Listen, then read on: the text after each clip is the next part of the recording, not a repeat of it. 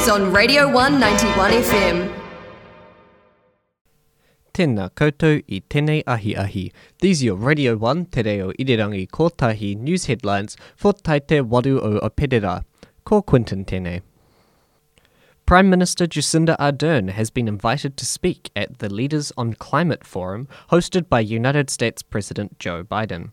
The virtual forum, hosted on the 22nd and 23rd of April, will be live streamed for public viewing and is designed to underscore the urgency and economic benefit of stronger climate action. This forum will reconvene the US led Major Economies Forum on Energy and Climate.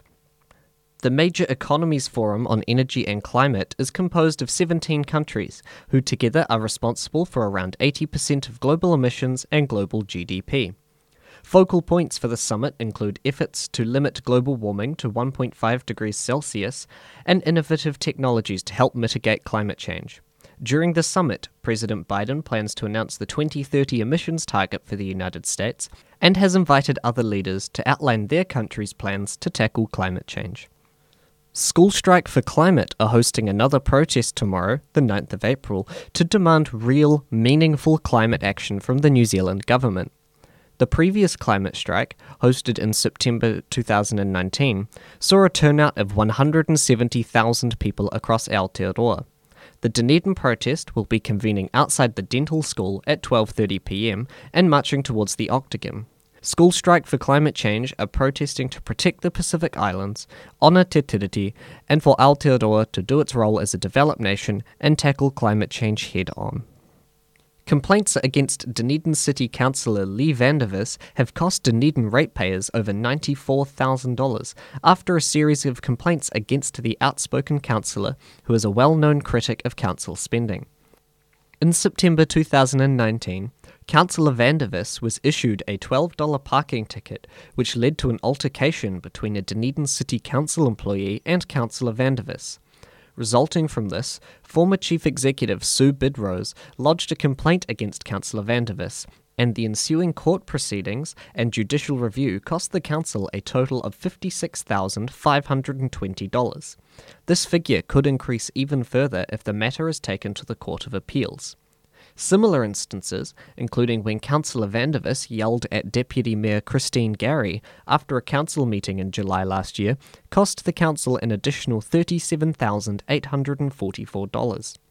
Councillor Vandervis did not respond to media requests for comment, but posted a video online on Wednesday about the costs to the council of the investigations, saying that extreme outside legal costs have been incurred by our DCC bureaucracy to discredit the most critical, outspoken, and highest polling councillor. They mostly relate to two separate, untrue conduct claims against Councillor Vandervis for criticising DCC staff and Councillor Garey for not doing their jobs. Western Australia will be excluded from the recently announced Australia New Zealand travel bubble. The bubble, which will open from 11:59 p.m. on April 18th, will allow quarantine-free travel between the two countries. However, the state of Western Australia will still be treating New Zealanders as international travellers and require them to undergo managed isolation before entering the state, taking two weeks at a cost of at least $2,500. This has upset many potential travellers, including Ian Steve Austin, a New Zealand mine worker in Western Australia, who works on a two weeks on, two weeks off basis and wanted to visit his children here in Aotearoa. Western Australia's controlled interstate border recently reopened to Queensland. This is the first state in Australia allowed quarantine free travel into Western Australia, and is the first time in over a year that quarantine free travel has been allowed between Western Australia and other parts of the country. One Dunedin based travel agent said that they'd had customers who had opted to fly to another part of Australia, such as New South Wales or Queensland, and spend 14 days there before doing their crossing into Western Australia, meaning that they wouldn't have to do the 14 days of quarantine.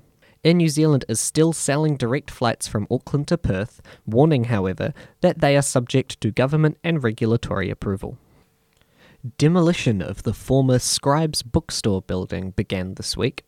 The building, on the corner of St David Street and Great King Street, was home to the infamous Ōtepoti bookstore for more than 30 years until its closure at the end of last year when the bookstore was asked to leave after the building had been sold to a new owner. the bookstore decided that moving to a new location would be too difficult and so decided to let the journey come to an end. It is not yet known what will replace the bookstore and the three apartments that were on the site. However, the land is zoned as inner city residential land, which allows one habitable room per 45 square metres and a maximum building height of 12 metres. That's the news here on Radio 1 Te Reo Irirangi Kotahi 91 FM. Now, the weather. The Radio 1 91 FM weather. Long fine spells today with a high of 19 degrees. Light winds with northwesterlies coming in for your afternoon and evening, and a cool 11 degrees overnight. That's the weather here on Radio 1 91 FM.